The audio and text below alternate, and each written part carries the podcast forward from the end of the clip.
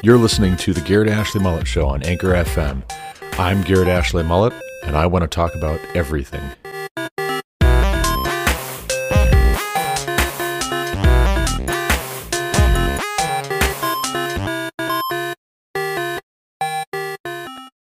This is the blessing with which Moses, the man of God, blessed the people of Israel before his death. He said, Yahweh came from Sinai and dawned from Seir upon us. He shone forth from Mount Paran. He came from the ten thousands of holy ones with flaming fire at his right hand. Yes, he loved his people. All his holy ones were in his hand. So they followed in your steps, receiving direction from you when Moses commanded us a law as a possession for the assembly of Jacob. Thus Yahweh became king in Jeshurun, when the heads of the people were gathered, all the tribes of Israel together. Let Reuben live and not die, but let his men be few. And this he said of Judah Hear, O Yahweh, the voice of Judah, and bring him in to his people. With your hands contend for him, and be a help against his adversaries. And of Levi he said, Give to Levi your Thummim and your Urim to your godly one, whom you tested at Massah, with whom you quarreled at the waters of Meribah, who said of his father and mother, I regard them not. He disowned his brothers and ignored his children, for they observed your word and kept your covenant. They shall teach Jacob your rules, and Israel your law. They shall put incense before you, and whole burnt offerings on your altar. Bless, O Yahweh, his substance, and accept the work of his hands. Crush the loins of his adversaries, of those who hate him, that they rise not again. Of Benjamin he said, The beloved of Yahweh dwells in safety. The high God surrounds him all day long, and dwells between his shoulders. And of Joseph he said, Blessed by Yahweh be his land, with the choicest gifts of heaven above and of the deep that crouches beneath, with the choicest fruits of the sun, and the rich yield of the months, with the finest produce of the ancient mountains, and the abundance of the everlasting hills, with the best gifts of the earth and its fullness, and the favor of him who dwells in the bush. May these rest on the head of Joseph, on the pate of him who is prince among his brothers. A firstborn bull, he has majesty and his horns are the horns of a wild ox. With them he shall gore the peoples, all of them, to the ends of the earth. They are the ten thousands of Ephraim, and they are the thousands of Manasseh. And of Zebulun he said, Rejoice, Zebulun, in your going out, and Issachar in your tents. They shall call people to their mountain. There they offer right sacrifices, for they draw from the abundance of the seas and the hidden treasures of the sand. And of Gad he said, Blessed be he who enlarges Gad. Gad crouches like a lion. He tears off arm and scalp. He chose the best of the land for himself, for there a commander's portion was reserved, and he came with the heads of the people. With Israel he executed the justice of Yahweh and his judgments for Israel. And of Dan he said, Dan is a lion's cub that leaps from Bashan. And of Naphtali he said, O Naphtali, sated with favor, and full of the blessing of Yahweh, possess the lake and the south. And of Asher he said, Most blessed of sons be Asher, let him be the favorite of his brothers, and let him dip his foot in oil. Your bars shall be iron and bronze, and as your days, so shall your strength be. There is none like God, O Jeshurun, who rides through the heavens to your help, through the skies in his majesty. The eternal God is your dwelling place, and underneath are the everlasting arms. And he thrust out the enemy before you, and said, Destroy. So Israel lived in safety. Jacob lived alone, in a land of grain and wine, whose heavens drop down dew. Happy are you, O Israel! Who is like you, a people saved by Yahweh, the shield of your help, and the sword of your triumph. Your enemies shall come fawning to you, and you shall tread upon their backs. Then Moses went up from the plains of Moab to Mount Nebo, to the top of Pisgah, which is opposite Jericho. And Yahweh showed him all the land, Gilead as far as Dan, all Naphtali, the land of Ephraim and Manasseh, all the land of Judah as far as the western sea, the Negeb and the plain, that is, the valley of Jericho, the city of palm trees, as far as Zoar. And Yahweh said to him, This is the land of which I swore to Abraham, to Isaac, and to Jacob. I will give it to your offspring. I have let you see it with your eyes, but you shall not go over there. So Moses, the servant of Yahweh, died there in the land of Moab, according to the word of Yahweh, and he buried him in the valley in the land of Moab, opposite Beth Peor. But no one knows the place of his burial to this day. Moses was 120 years old when he died. His eye was undimmed and his vigor unabated. And the people of Israel wept for Moses in the plains of Moab thirty days. Then the days of weeping and mourning for Moses were ended. And Joshua, the son of Nun, was full of the spirit of wisdom, for Moses had laid his hands on him. So the people of Israel obeyed him and did as Yahweh had commanded Moses. And there has not arisen a prophet since in Israel like Moses, whom Yahweh knew face to face, none like him for all the signs and the wonders that Yahweh sent him to do in the land of Egypt, to Pharaoh, and to all his servants, and to all his land, for all the mighty power and all the great deeds of terror that Moses did in the sight of all Israel.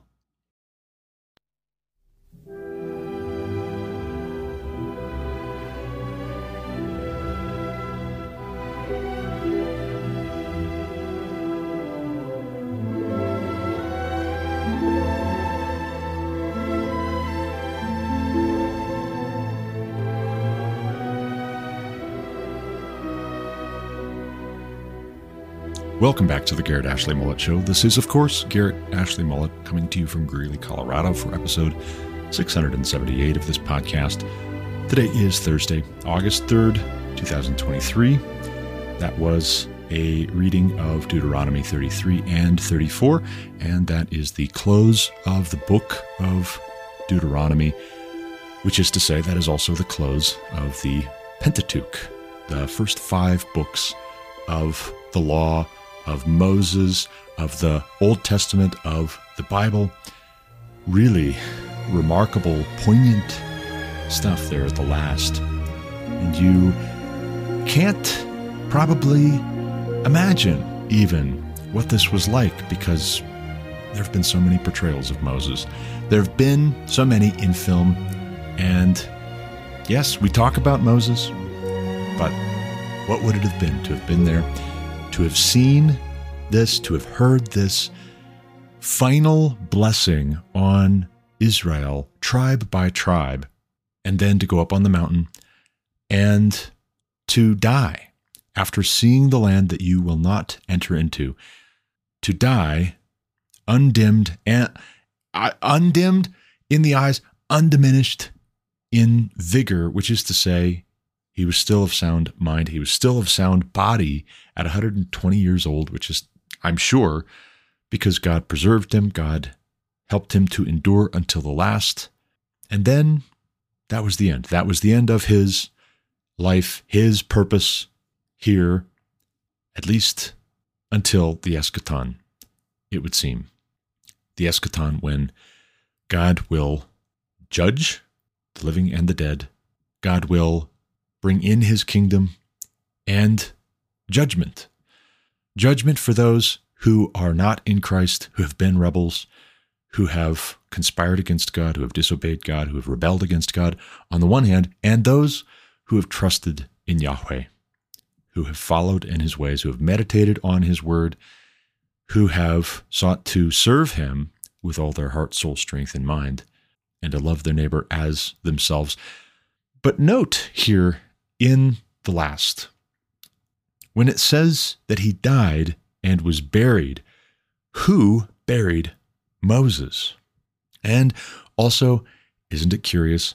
No one knows, it says in verse 6 of chapter 34, no one knows the place of his burial to this day. But who buried him?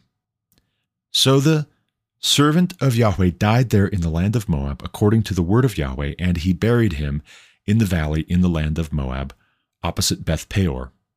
But no one knows the place of his burial to this day. That is fascinating.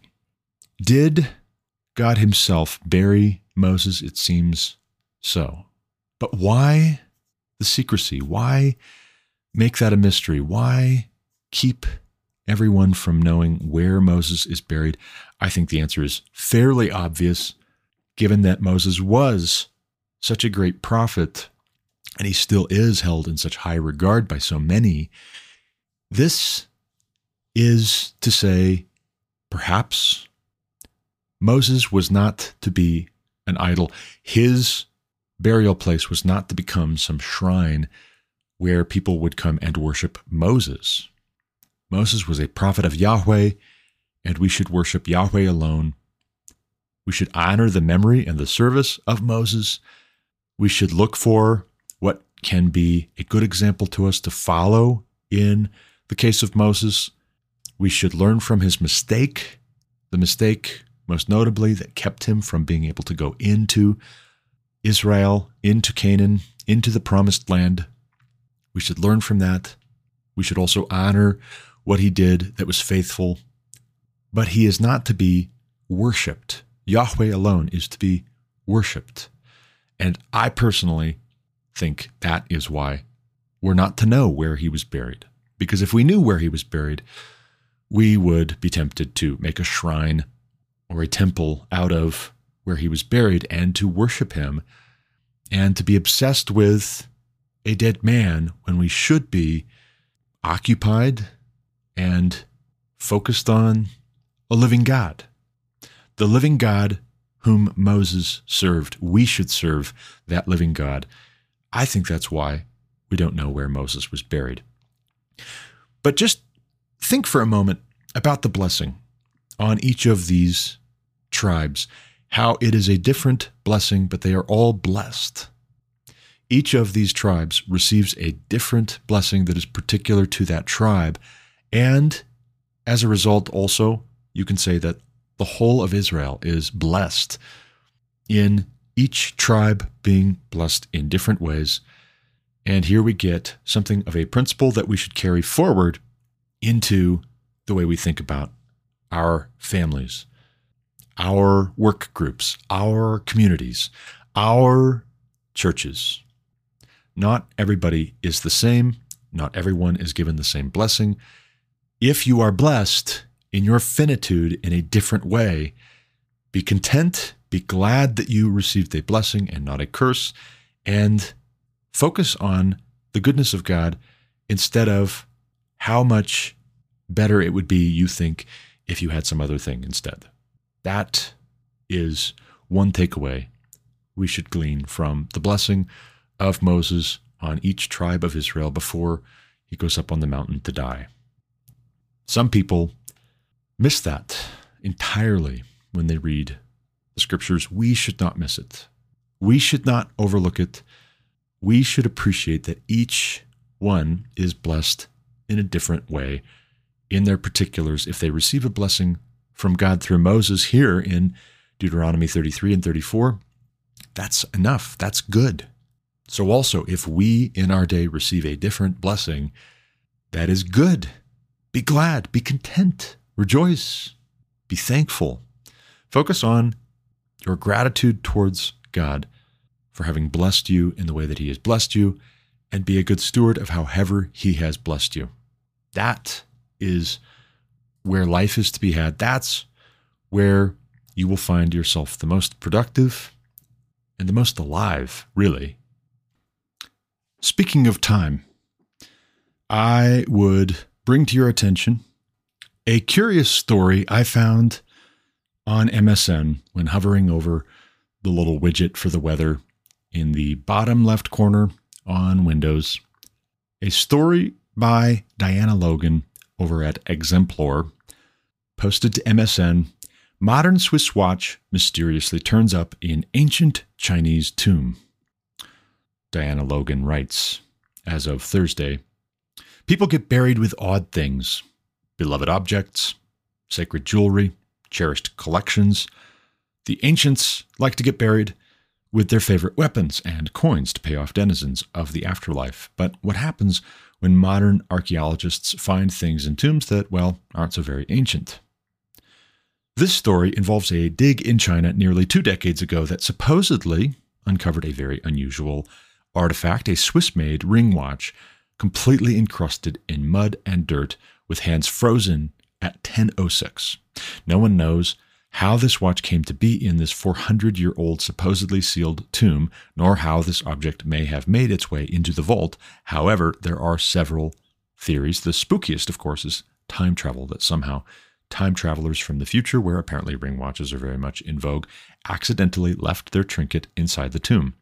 But other theories are more down to earth. The most likely is that the tomb was not nearly so sealed as the participants in this dig hoped, and earlier tomb raiders may have accidentally left behind the object. Alternatively, it may have been part of the ground above, where the excavation was taking place and managed to make its way into the tomb during the digging process. A third scenario allowed it to be part of the hoard of some burrowing vermin, which may have made headway into the tomb even if no remains were involved. Given the diminutive size of this ring watch, either of those last two explanations seem pretty plausible, and honestly, all of those explanations make a lot more sense to me than time travelers. What I'm really curious about, though, is the makeup of this watch. I've never seen a ring watch before, but apparently they are absolutely a thing. Go figure. Now, let me just pause and reflect. This is story time for someone who is writing casually and thinking through the possibilities and engaging in a critical thinking exercise and coming to the question of this watch anachronistically, no pun intended, because it is a watch after all, out of time, no pun intended, because it is a timepiece. After all, this watch showing up in an ancient Chinese tomb, approaching that with a certain degree of skepticism, and by a certain degree, I mean absolute skepticism, as in, we don't expect this watch to have been in this tomb appropriately. And so, therefore, we don't believe that this watch actually is evidence of time travel. That's fine, right? Be skeptical. That's fine. But it reminds me of the old saying if you see a turtle on a fence post, you know that it didn't get there by itself. You know that it had help. And that is to say, too, as we think through odd situations, odd scenarios in the modern world, we should not suppose that things just come together accidentally, randomly, by chance, for no reason. We should understand that there are causes and their effects come from somewhere. There has to be an original, uncaused cause. And as a Christian, I believe that that uncaused cause ultimately is God. God is eternal. Someone, something has to be eternal. There's no getting around it. I believe the uncaused cause is God Himself, the Holy One of Israel, Yahweh. In the beginning, God created the heavens and the earth. Genesis tells us. In the beginning, God, which is to say, God was there in the beginning, which is to say, He was the cause. But then who caused God to be? Whoever you might postulate, you might theorize, you might speculate, caused God, or whatever you might speculate caused God, would have to be God. But if you say, I just can't believe that there would be any uncaused cause at all, we just can't possibly know. I say, then what is your criticism of me as a Christian saying, I don't know the answer to the question of how God could be eternal. I can't fathom that, and yet I believe that it's true. Why would you criticize me as being irrational or unreasonable or silly or somehow unscientific? We're in the same boat. It's just a question of what or who we believe to be eternal. If you deny that there must be an original uncaused cause, then you are denying reality.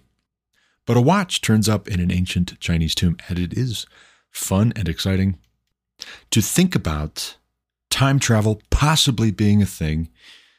And oh, by the way, if God, if God is eternal, then it would seem that it is possible for time travel to occur, but it would be conditional on God. If God permits it, if God allows it, then it's possible. Which is to say, God is not just eternal, He is also the creator, He is also the ruler over the universe. He is not subject to the laws of the universe. The laws of the universe are subject to Him. And that means that time and space and physical matter and energy and all the rest, all that is, all that exists, must obey the laws of God. And even if we say certain things can violate the laws of God, in a certain sense, that's not true because when suffering consequences that we would deem negative, even what violates the commands of God still obeys the laws of God because with the command comes the promise of blessings for obedience and a curse and punishment and ultimately destruction if there is no obedience, if there's disobedience, if there's rebellion.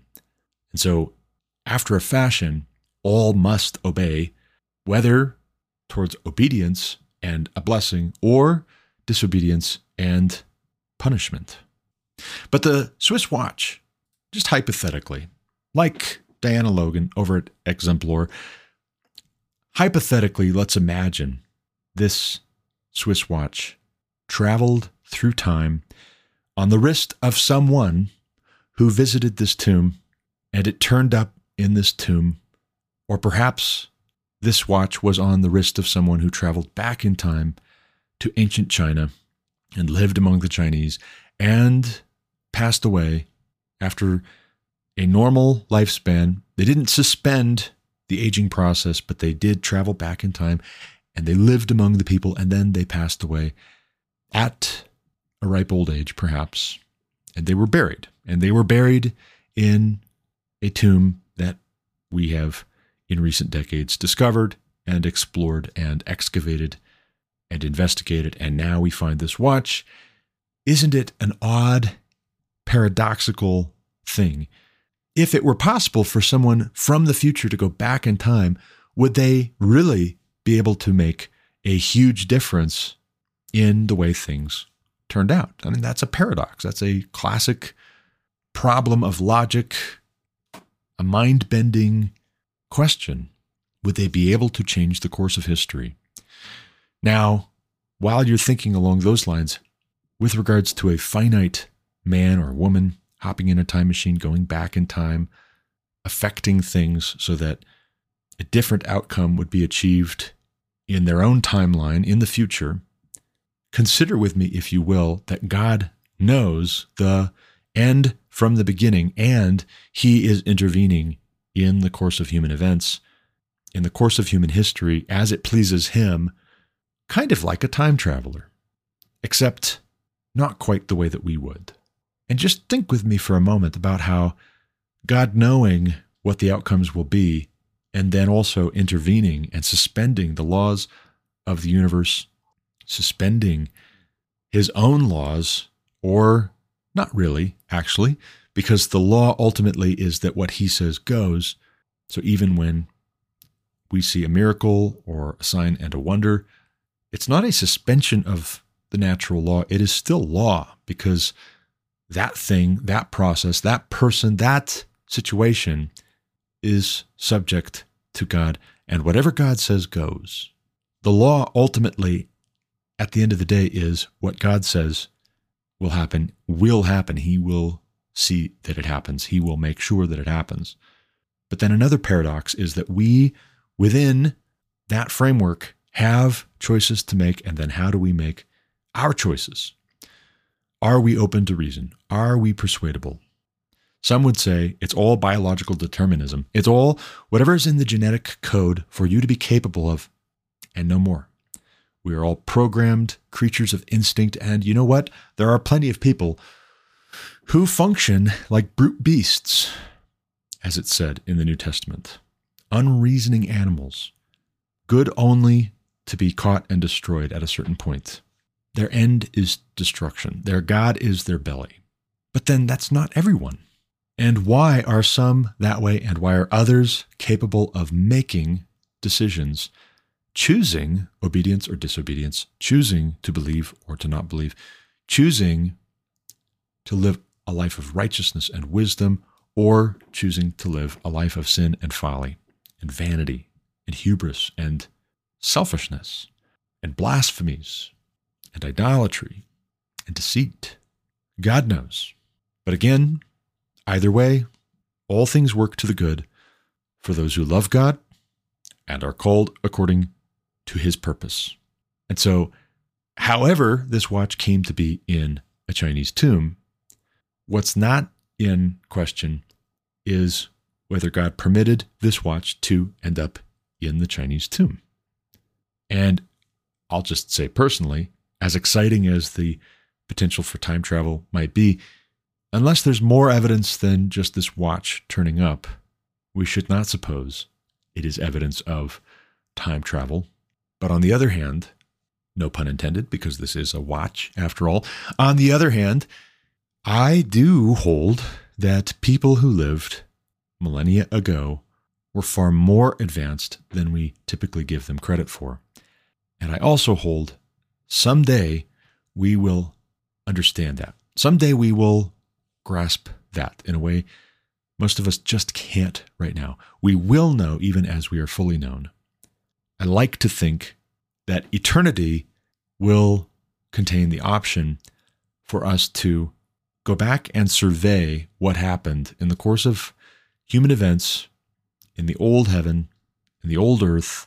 I like to think what it means for us to know, even as we are fully known, is that we will get to see, we will get to review the tapes, so to speak, and understand better what was going on in a way that will not relive all of that, but see the hand of God at work, intervening, blessing who he would bless, cursing and bringing low those who did what was evil. And that thought, that is a sobering thought that is a inspiring thought in its way to imagine that what we do now, not just God knows, but someday we will have eternity before us to review. And those with us, if we're in Christ, our brothers and sisters in Christ will also be able to review what it is that happened in and around our lives. And it will be like an endless library of stories to read, to watch, to listen to, to contemplate at our leisure when we're not busy building up the new heavens and the new earth that God puts us into to work and to worship Him in. Coming back to the present, though, a notification hit my phone this morning that someone had shared a post to the premium career group on LinkedIn, a certain Anthony Freda this post reads as follows Diversity, equity, equality, inclusiveness, and belonging are interconnected concepts that are crucial for creating a fair, supportive, and productive environment, and it's not limited only for the organizations. While we start understanding these concepts, our earlier assumptions will get changed. Differences will be understood and accepted. It will create more equitable and compassionate world where everyone has the opportunity to reach their full potential. End quote. Contained in the post is a picture with shoes explaining equality, diversity, equity, acceptance, and belonging in relation to footwear. Equality, it says, is everyone getting a pair of shoes. Diversity is everyone getting a different type of shoe. Equity is everyone getting a pair of shoes that fits. Acceptance is understanding we all wear different kinds of shoes. Belonging is wearing the shoes you want without fear of judgment. And unless you've been living under a rock, you know that this is DEI. This is social justice. This is cultural Marxism. This is woke corporatism. This is communism, communicated by way of an analogy, a parable, if you will, of shoes. So I commented here about an hour ago. Ah, the game is afoot. Let me tweak this along a few lines. Equality is everyone being free to buy whatever shoes they please, of whatever kind seems best, and to own as many pairs legally as they should like or can manage.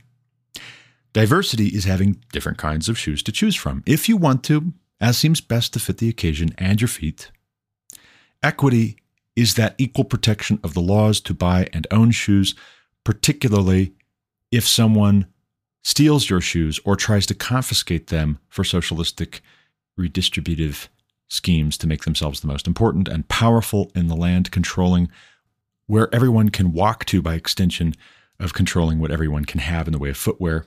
Acceptance is understanding that some people buy shabby shoes and suffer for it, while others have nicer shoes than I do without envying them for it or trying to overhaul society to guarantee identical outcomes. To go a step farther, we might even aim for contentment and gratitude. Belonging is when you're home with family or close friends or at church and can just kick off your shoes and put your feet up in a place where we all have better things to do with our time than promote cultural Marxism with analogies about shoes. So far, the ratio of likes on my comment is about 1 to 100. There are 1,300 likes, loves, and that was insightful type reactions from the LinkedIn Premium Career Group community on the original post.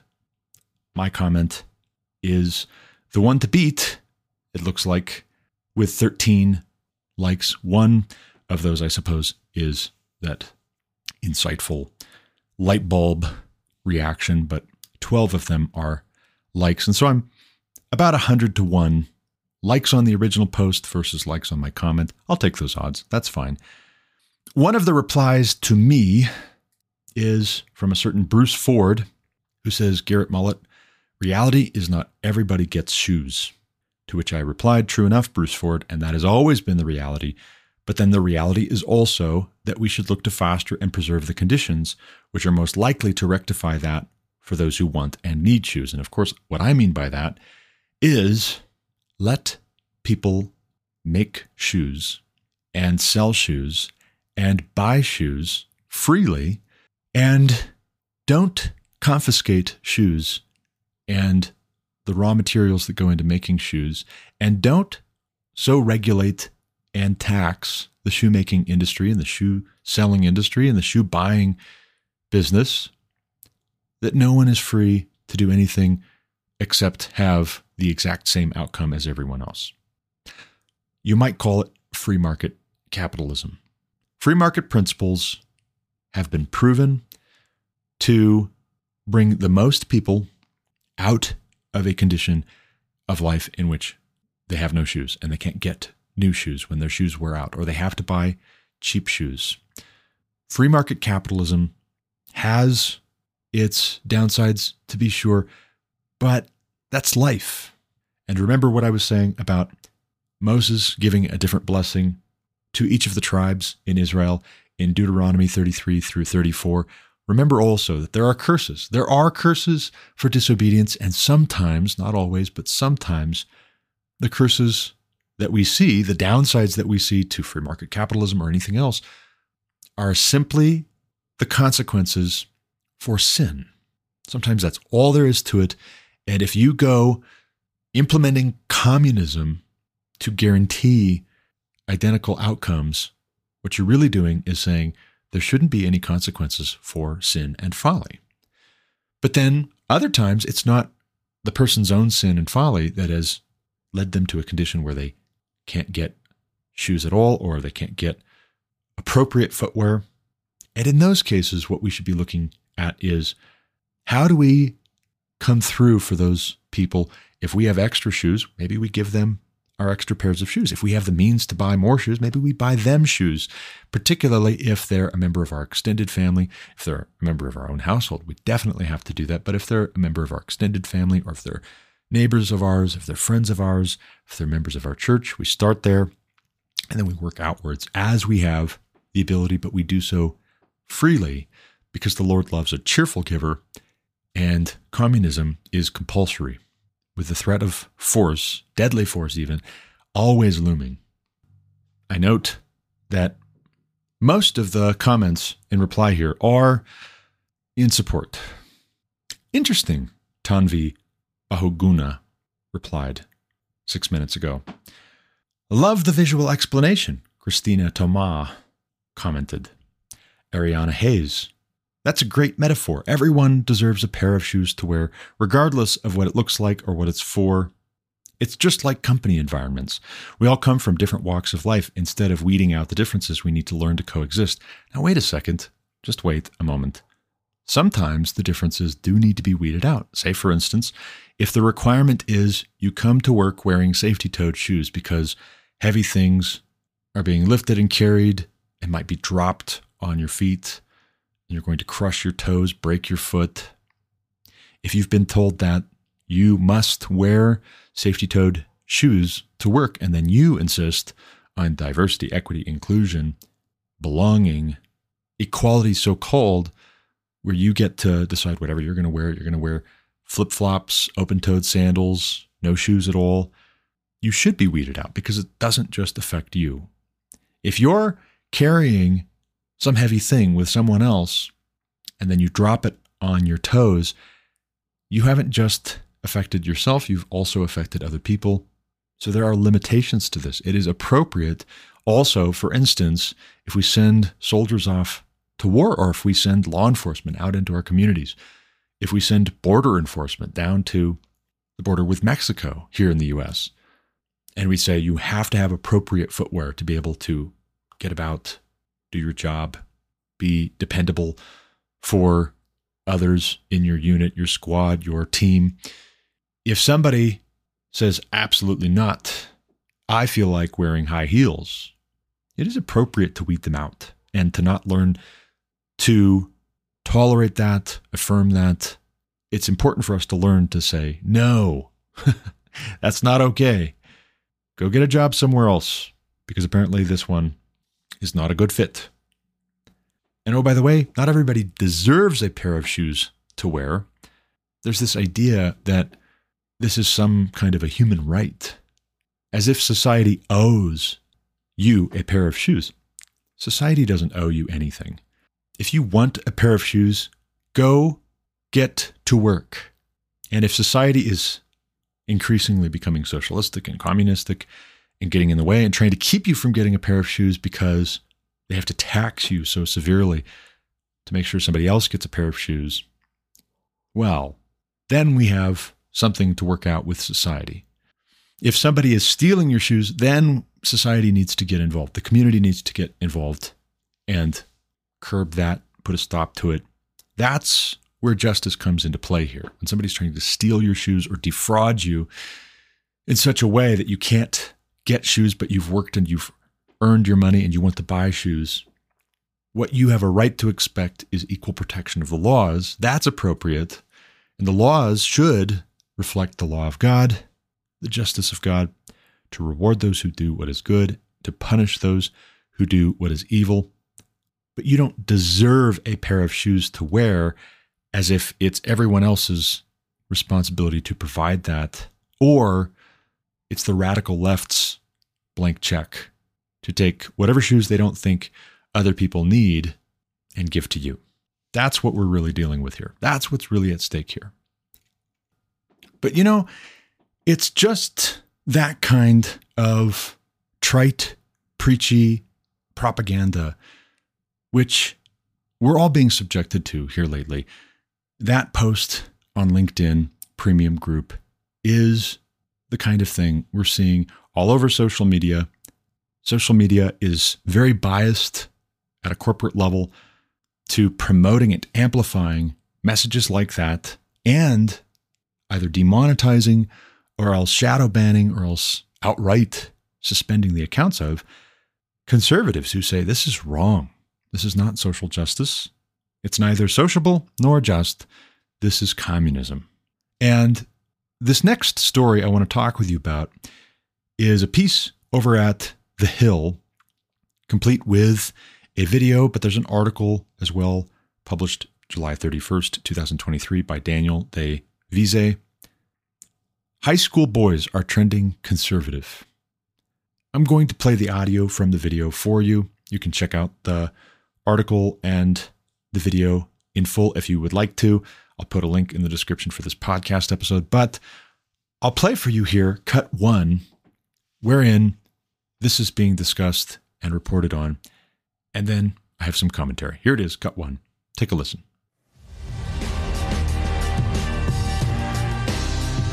12th grade boys are nearly twice as likely to identify as conservative versus liberal. This is according to recent research from the Monitoring the Future survey. Since as recently as the late 2000s, boys who identified as liberal occasionally outnumbered those who said they were conservative. Back in the Carter era, both boys and girls leaned liberal.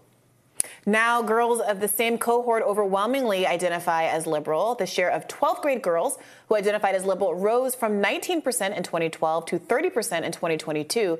Only 12% of girls identified as conservative in last year's survey. However, in the 2022 Monitoring the Future survey, the largest group of senior boys, more than two fifths, claim no politics at all, answering the liberal conservative question with none of the above or I don't know. Nearly one fifth identified as moderate. Joining us now to discuss this further is staff writer for The Hill, Daniel De Vise. Welcome, Daniel. Hey, good to be here. So, what does this show the trajectory over time? Is it it's really the case that teenage boys are becoming right wing? Is it a social phenomenon? Is, is it social media? What do you think is going on here? Well, it might be all of those things. Um, you know, I've I've got a 19 year old son. I think a lot of young males uh, in America don't really have politics, aren't really political. Um, parents out there of, of guys who are around 20 will identify with this idea. You don't really know what your son's politics are.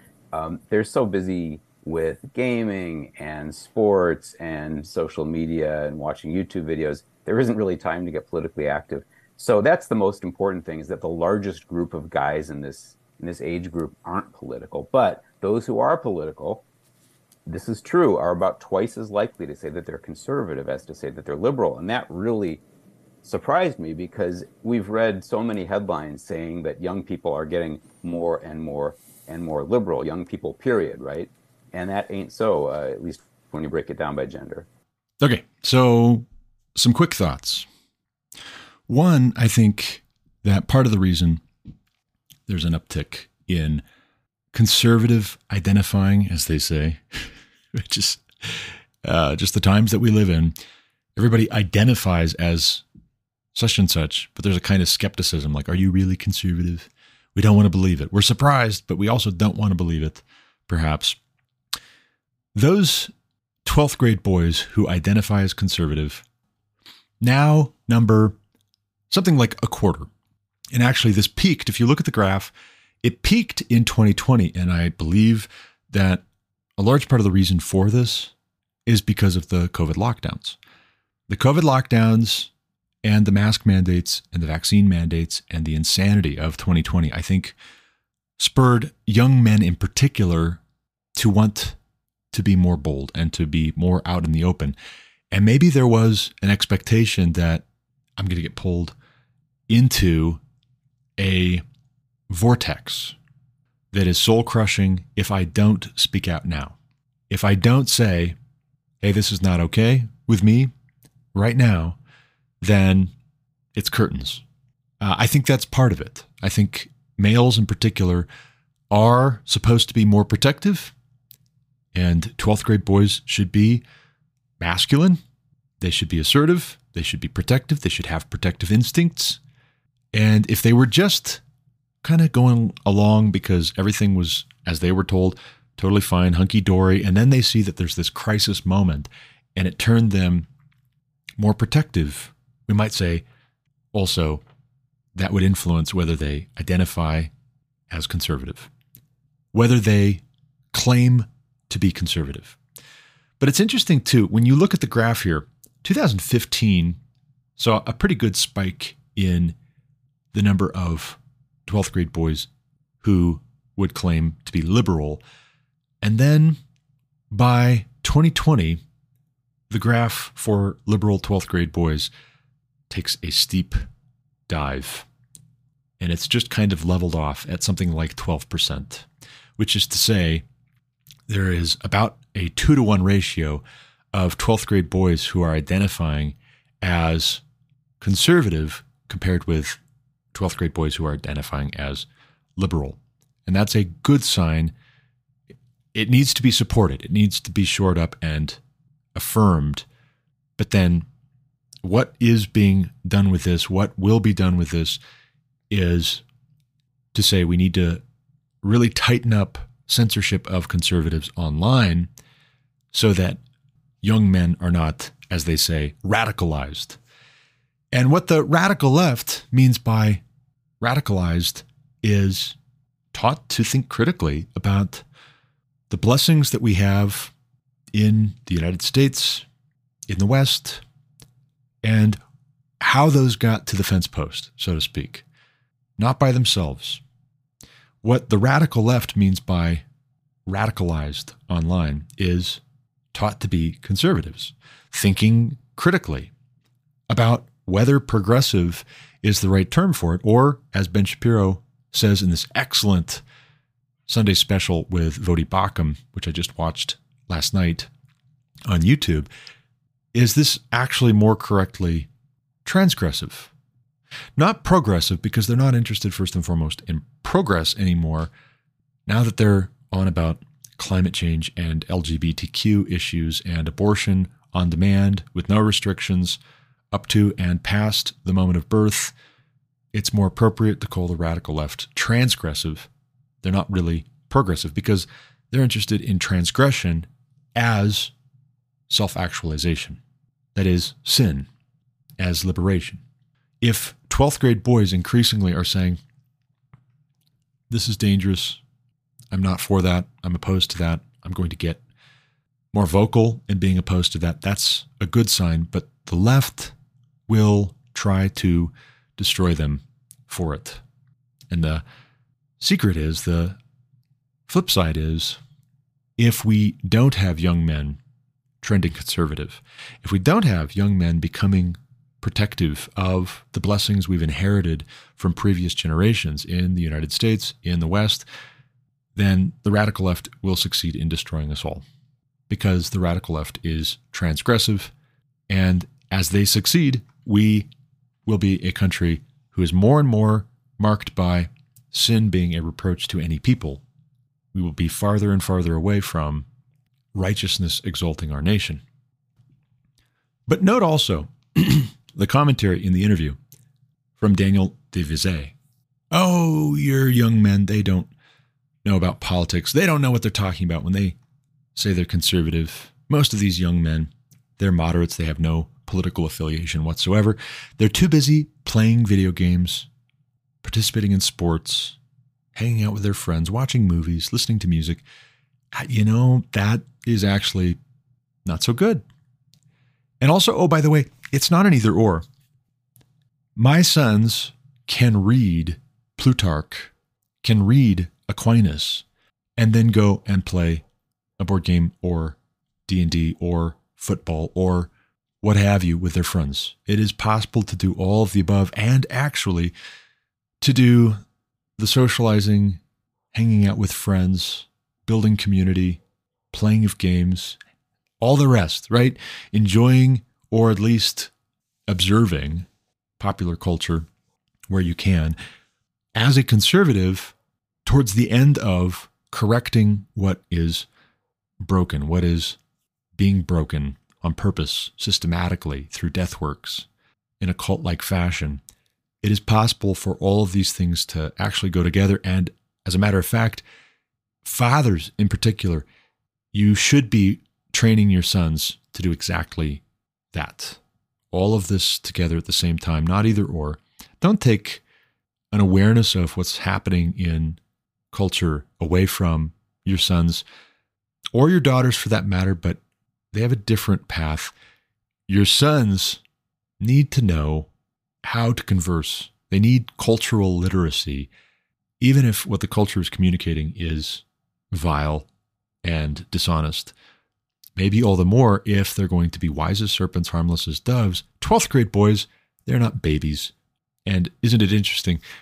The Democrats want to lower the voting age to 16, and they want to insist that children should have the right to change their gender, take puberty blockers, choose preferred pronouns that are different than their biological sex.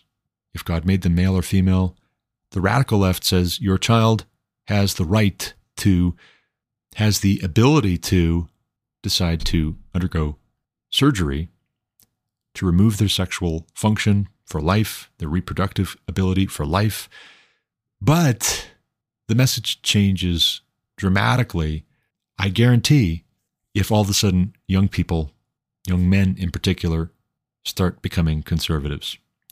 I guarantee you the Democrats will drop that bit about 16 year olds being given the vote in the general elections if they think 16 year olds are going to start voting for conservatives and undoing the radical left agenda, which young people have the most to gain from becoming conservatives.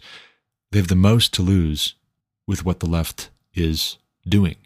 I stand to lose more from what the radical left has done in this country than somebody who is, let's say, 50 or 60 years old.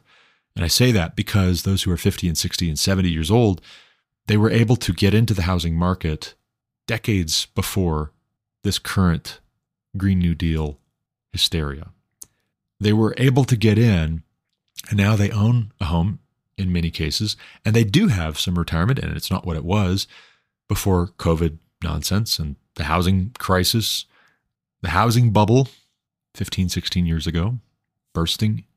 But it's young people, the younger they are, the more imperative it is that they wake up to how impossible the left is making it here in the US for them to ever be able to afford to buy their own home, own their own vehicle, be debt free.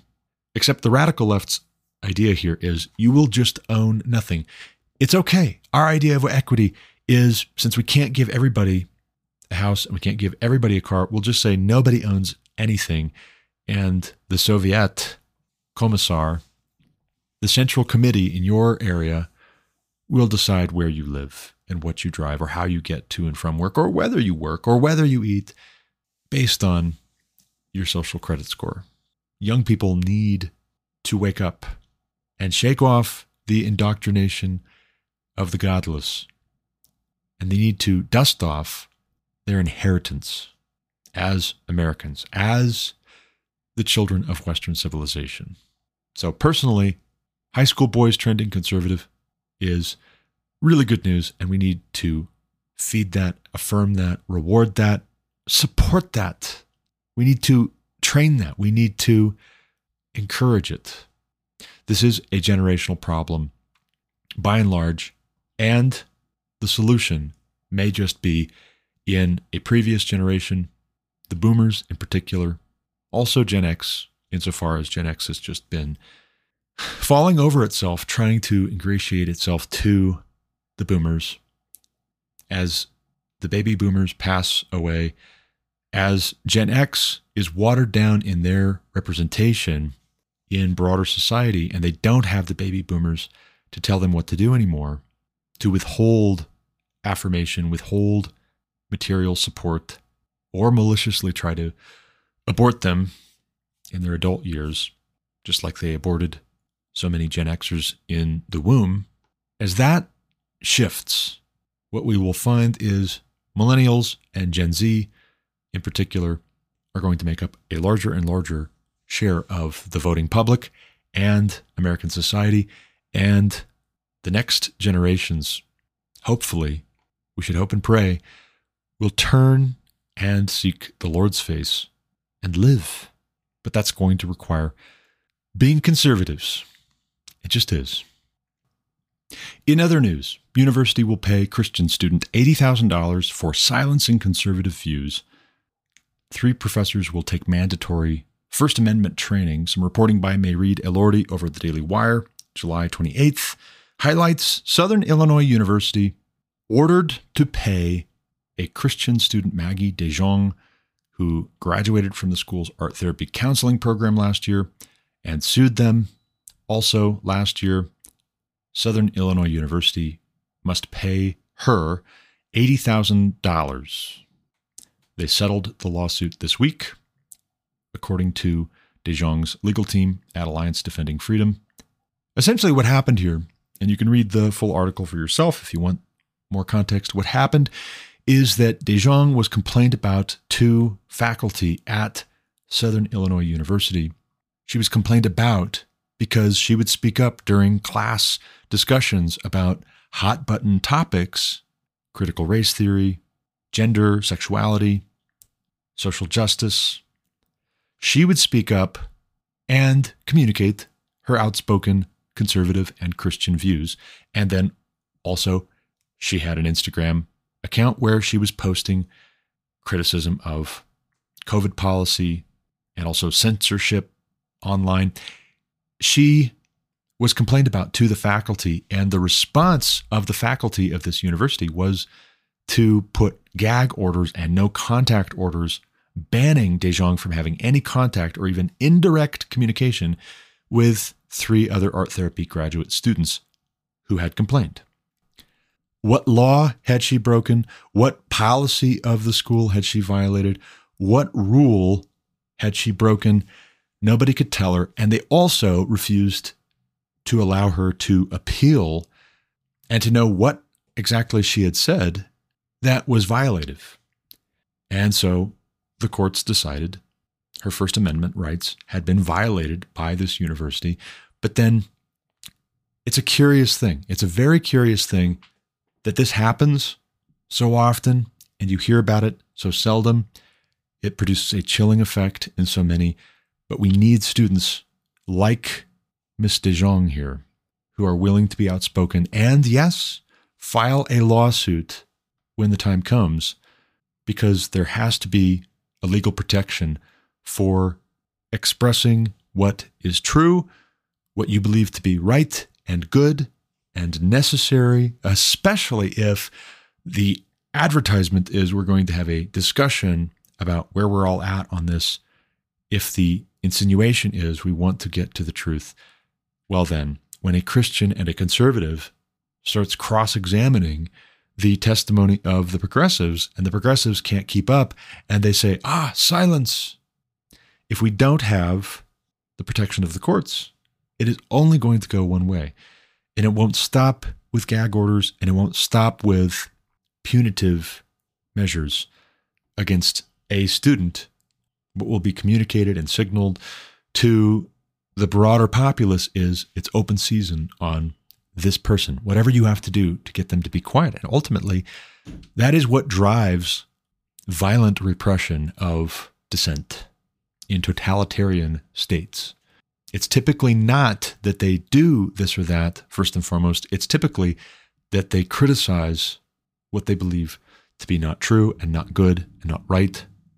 It's typically that they are expressing grave concerns about corruption, abuse, and those who would try to silence you will, if they can't get you to be quiet just by telling you to shut up, they will in due time, if not themselves told, that's enough. No, let her speak. Let him say what he is trying to say.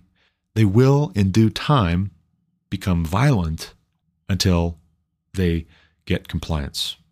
And this is, oh, by the way, why the First and the Second Amendments to the U.S. Constitution, the Bill of Rights, go together.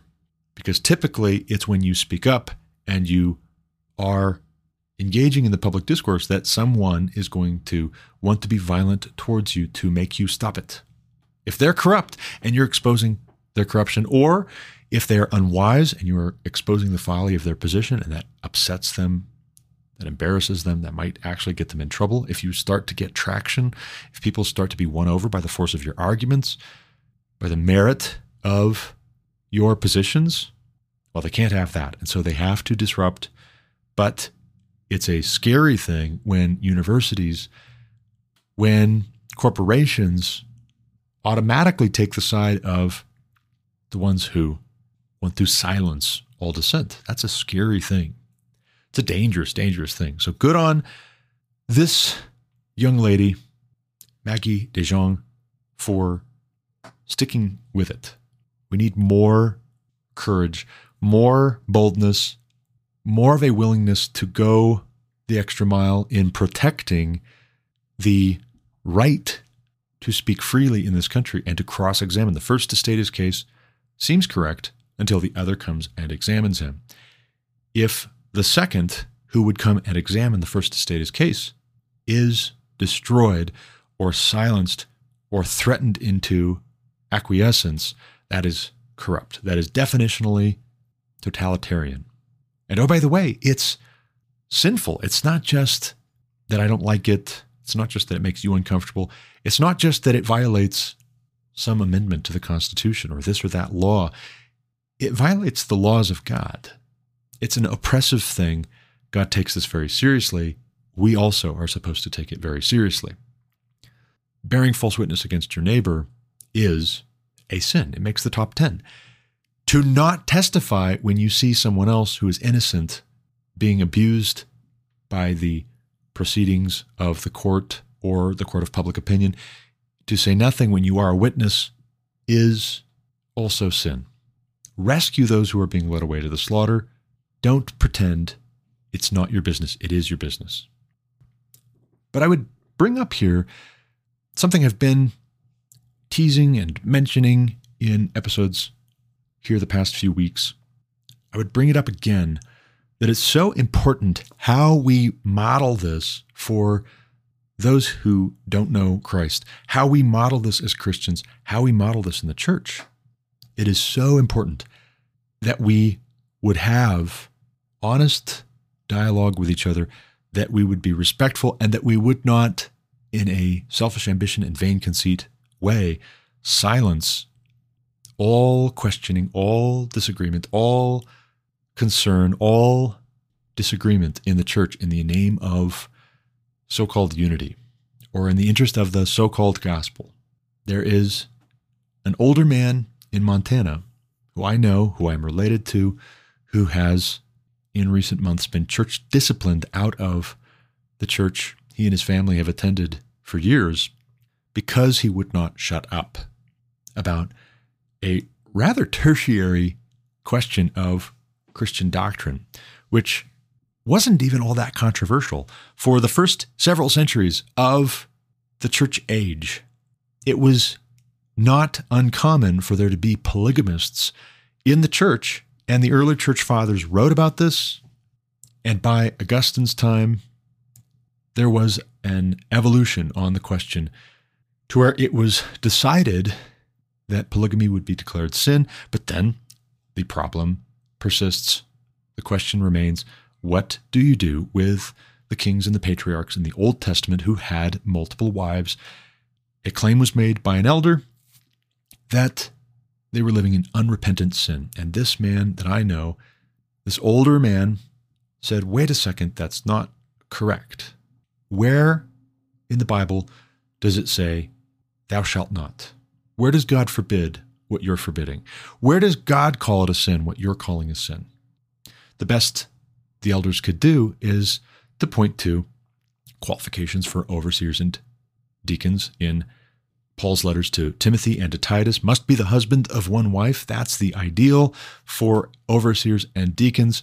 But that is to say also, you are qualified to be an overseer or a deacon if you are the husband of one wife. You are presumably not disqualified from being a member in good standing if you are the husband to more than one wife. And we know that if we study church history, and we know that if we read our Bibles.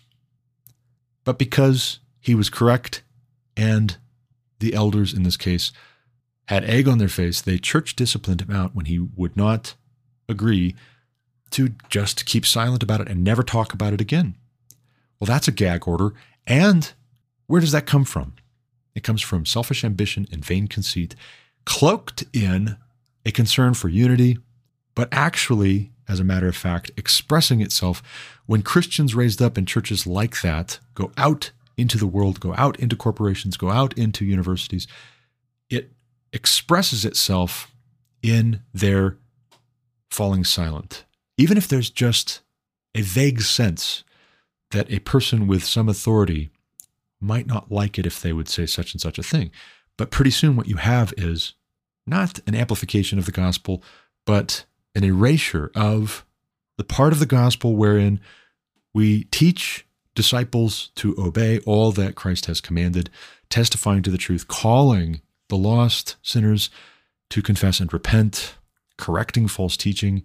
If someone gets up in, let's say, for instance, a Southern Illinois University art therapy counseling program, and they say, I'm a Christian and I affirm all of the sin and vice that the left affirms. And that's what the Bible really teaches. If a conservative Christian falls silent because the university might punish her, might drop her from the program, might expel her, if a conservative student is harassed and bullied by her fellow classmates because she said, wait a second, I'm the second who's come to examine you, the first to state your case. It is written, it is written, it is written. Is the young lady in question here, Maggie DeJong, if she grows up in a church where the norm is to punish and suppress and to excommunicate anybody who would have any disagreement because they're threatening unity, they're threatening the gospel? Does she speak up? Does she file a lawsuit and get this settled in the courts of law? Probably not. When she goes off to work for some company and the company says you will affirm diversity, equity, inclusivity, cultural Marxism, you will affirm homosexuality, transgenderism, you will use preferred pronouns, you will come to the wedding of your gay or lesbian coworker when they invite you, you will not, even in your private social media, post Bible verses, talk about abortion as murder. You will not criticize COVID policies. You will not criticize the fight against climate change, which is the weather. Then what? How the church practices, how the church engages in public discourse is hugely important to our testimony, and not just when it's a conservative Christian in your midst, Christians, who's embarrassing you. Not just when it's somebody who has read the Bible more than you have, studied it for longer, and they correct you, and you have to maintain your authority. No, no. It's not only then that our testimony can be protected, it's also when someone disagrees and you listen and you let them say what they're going to say. And if it's not heresy, if it's just you disagree on this, and actually going back centuries, the first several centuries of Christians held to different views and had different practices on this, and they were still brothers and sisters in Christ. It seems to me as though our best testimony to the world that has forgotten how to engage in open and honest critical thinking exercises together in the public square the best testimony is going to be when you let them speak. Let your reasonableness be evident to all. Come, let us reason together and do so publicly and be humble enough to admit when that's a good point. You're right. Also, be honest enough to say, if you personally don't approve of this or that, or you personally don't like such and such, or you personally don't think some other thing is wise, just say that, right? You can say that that's fair.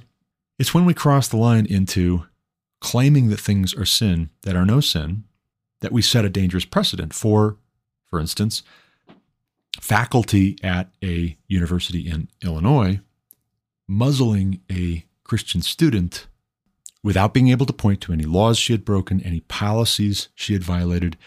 We set the precedent in the church for either things being according to order and there being a respect, there being fairness and humility, and an earnest desire to know the truth, or the arbitrary exercise of power, which at a certain point forgets why that authority was delegated in the first place, and also fails to respect the limitations on the authority, which are also necessary for the restraining of sin.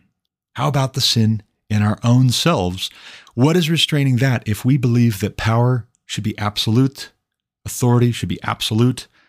If somebody has authority, unless we can point to book, chapter, verse of God saying to not do it or God telling us to do it, we just do whatever we're told.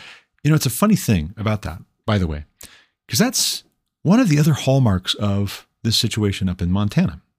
You have a pastor, one in particular, who during the height of the COVID hysteria in 2020 wrote on behalf of the elders of his church in Montana, a different church than the one he's at right now, but writing on behalf of the elders a blog post about how they were going to obey then Governor Bullock's mask mandate.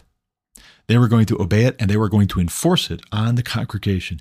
When the Christians were going to gather together on Sunday mornings or any other time for worship, for fellowship, the elders were going to require the wearing of face masks, face coverings per Governor Bullock, Democrat, by the way, no longer in office.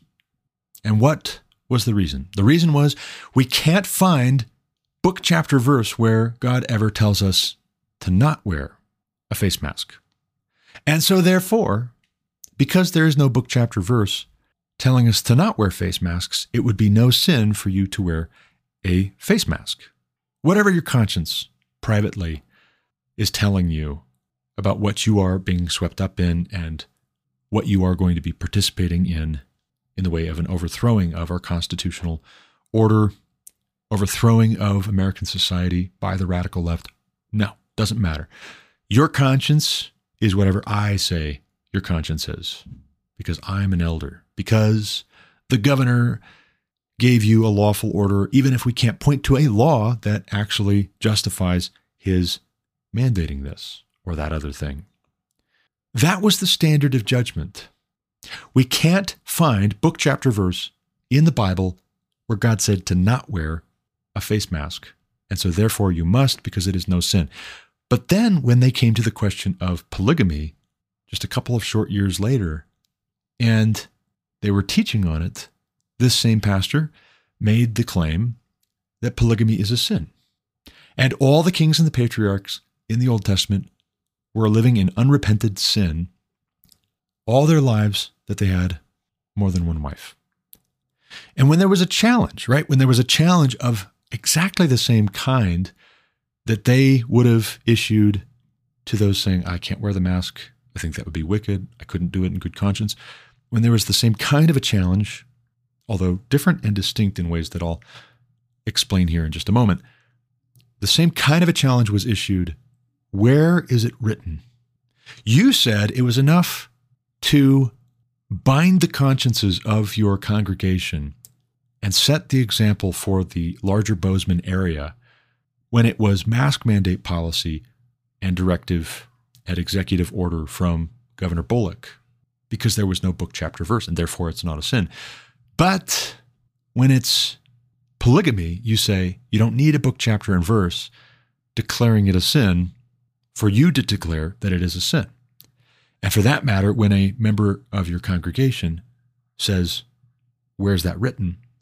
You don't church discipline him out for disagreeing with you on the question of polygamy. You church discipline him out for not agreeing to be silent about it, not committing to shutting up about it.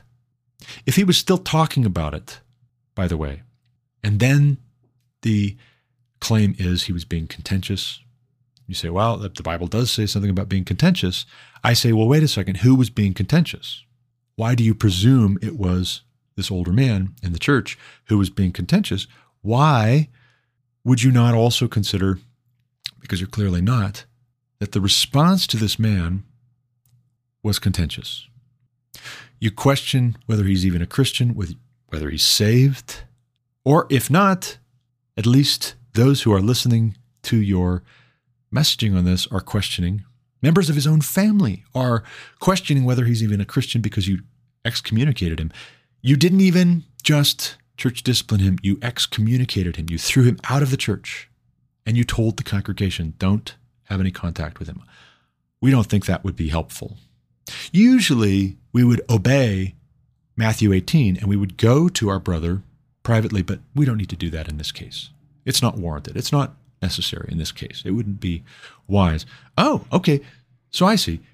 Heads I win, tails you lose. You don't need book, chapter, verse of where Christ commands this or that. You reserve the right to suspend, ignore, override actual commands, like, say, for instance, in Matthew 18, because you are in authority. And you also reserve the right to ignore the question when it doesn't support your claim. You ignore the question of where is it written. What this adds up to is a very dangerous conclusion that sin is whatever this pastor says it is. If this pastor says that's no sin at all, then that's all you need to know. If this pastor says that is a sin and you say, where is it written? Get out. Again, that's all you need to know. What he says is a sin is a sin. What he says is not a sin is no sin. Doesn't that set him up to be the final authority? What happened to sola scriptura? Where did that go? See, the church is practicing in this way in far too many cases on issue after issue. And when it takes a progressive turn, liberalizing, conforming to the pattern of the radical left, it is ugly and wicked and awful. But sometimes it doesn't look like the radical left. Sometimes it just looks like good old fashioned selfish ambition and vain conceit. And it comes cloaked in a kind of conservatism, and it's no conservatism at all. Because real conservatism, in a Christian sense here, would be I will go back to the word. I'm going to be a Berean about this. Imagine how would it have been if the Bereans, instead of being praised in the book of Acts for being of a more noble sort than the Jews of Thessalonica, searching the scriptures daily to see whether the message Paul and Barnabas preached was true, how would it have been if instead Paul and Barnabas had pronounced curses on them? No, no, no. You don't need to check your Bible. You just need to listen to us. God has given us authority. The church in America needs to remember how this actually works, how this is supposed to go. When we remember how this works, we will then be equipped to go out and do every kind of good work in broader society. But until we remember how this is supposed to work, we can only make things worse in broader society. We have to practice this in the church. We have to. We must. If we won't, then we are salt that has lost its savor, good for nothing except to be thrown out and trampled underfoot by men. For one last story, though, let's talk about a bit of reporting over at the Daily Wire from Ryan Saavedra, July 29th, 2023.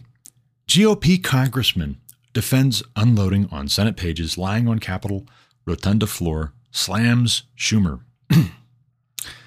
Here we have in view Representative Derrick Van Orden, Republican from Wisconsin, reportedly having cursed at, yelled at a group of high school aged Senate pages during a late night tour this week of the U.S. Capitol.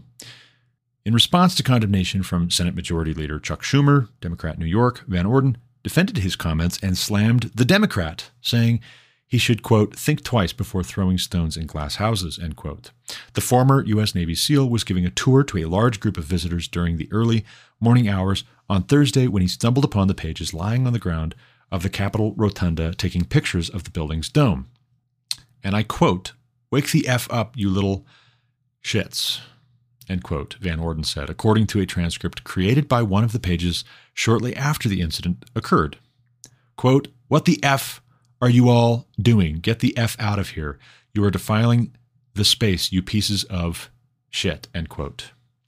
Quote, Who the F are you? End quote, Van Orden reportedly asked, and one individual said they were Senate pages. Quote, I don't give a F who you are, get out.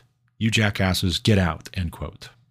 Van Orden's remarks angered Schumer and Senate Minority Leader Mitch McConnell, Republican from Kentucky, who both condemned Van Orden.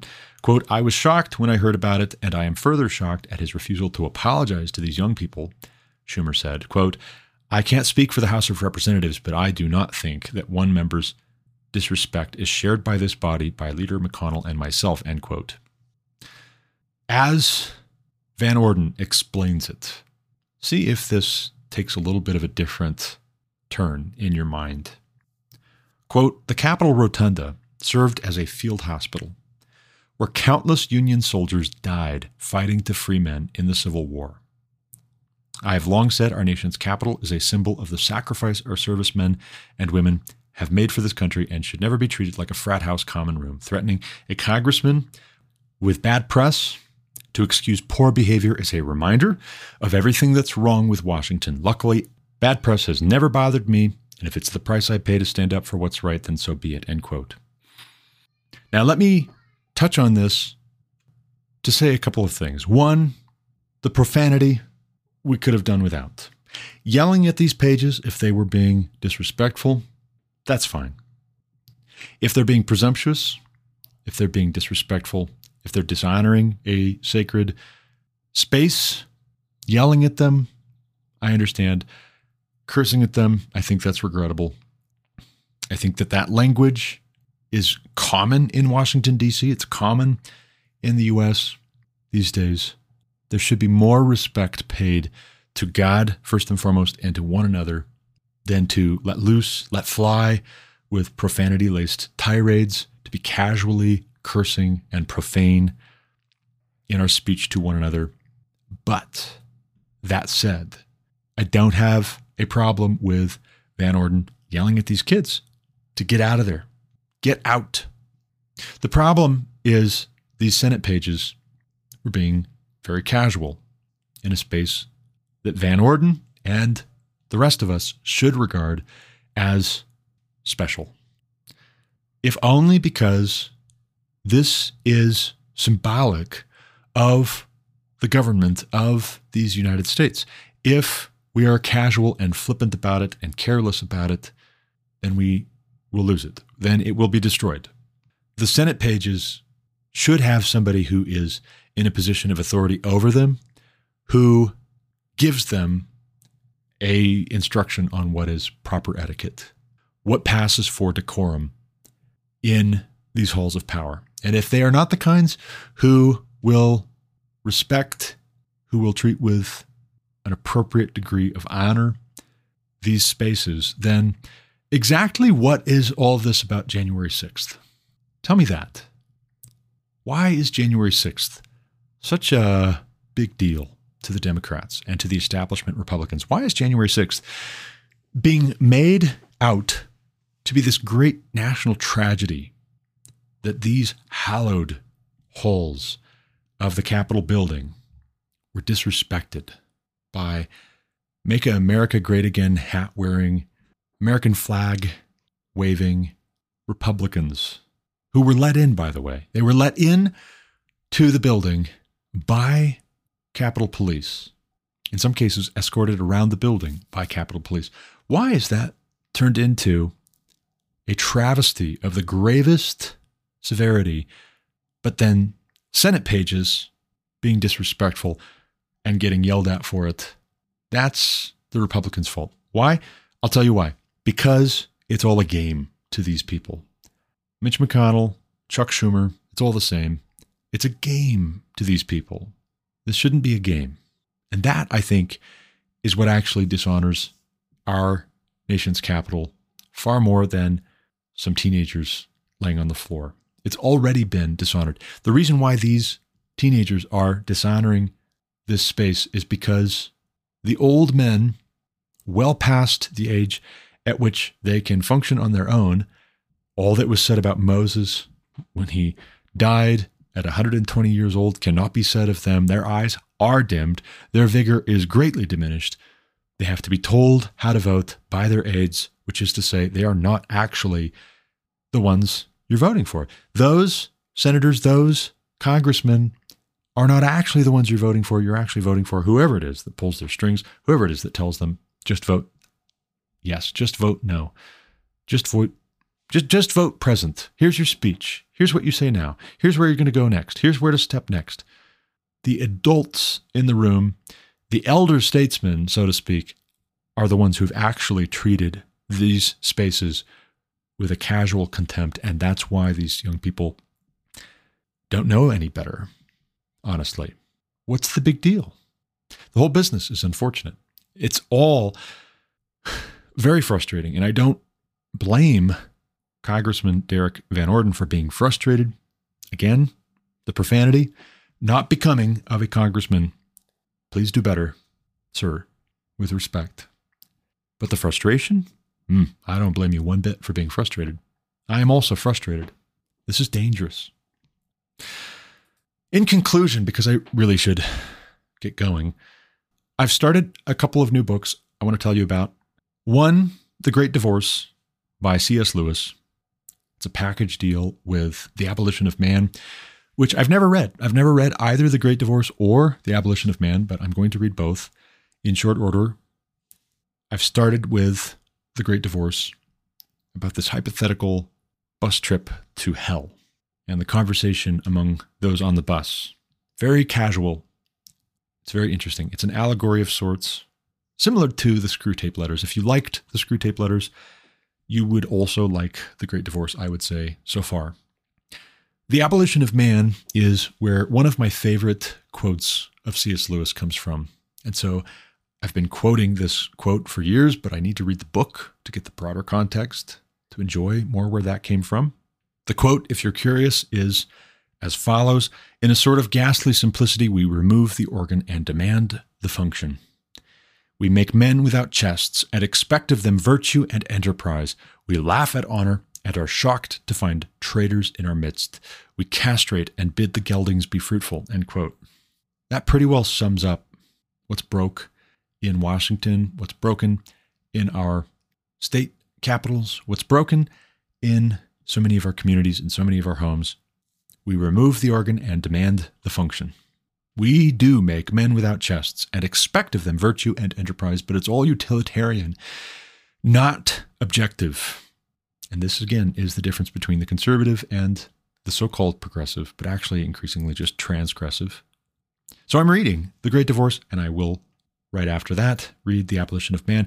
But I'm also reading The Housing Boom and Bust by Thomas Sowell, which is interesting because very much like a allegorical bus trip to hell, so also the tinkering with our economy, which our government has been doing for decades, legal plunder, as Frederick Bastiat would say, socialism, really, that tinkering with the economy is trying to nudge us closer and closer and closer to outright socialism, outright communism, which is very similar to a bus trip to hell. But I'm reading The Housing Boom and Bust, written back in 2009, or at least published back in 2009, talking about the housing bubble that burst right about the time Lauren's and my oldest and second oldest sons had been born. We had just gotten married. We're trying to get our start.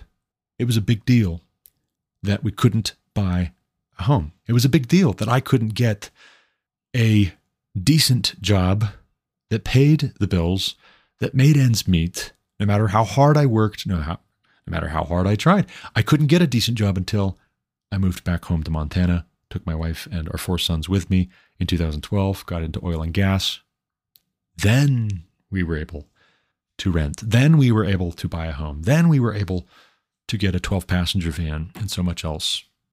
You can expect when I finish these books, I will be reviewing them. I will be talking with you about them. So stay tuned. Hit subscribe if you haven't already. Share this podcast with somebody you know and like, particularly if you think they would like this podcast. But as I said, I got to run. As always, thank you for listening. Until next time, God bless. You've been listening to The Garrett Ashley Mullet Show on Anchor FM.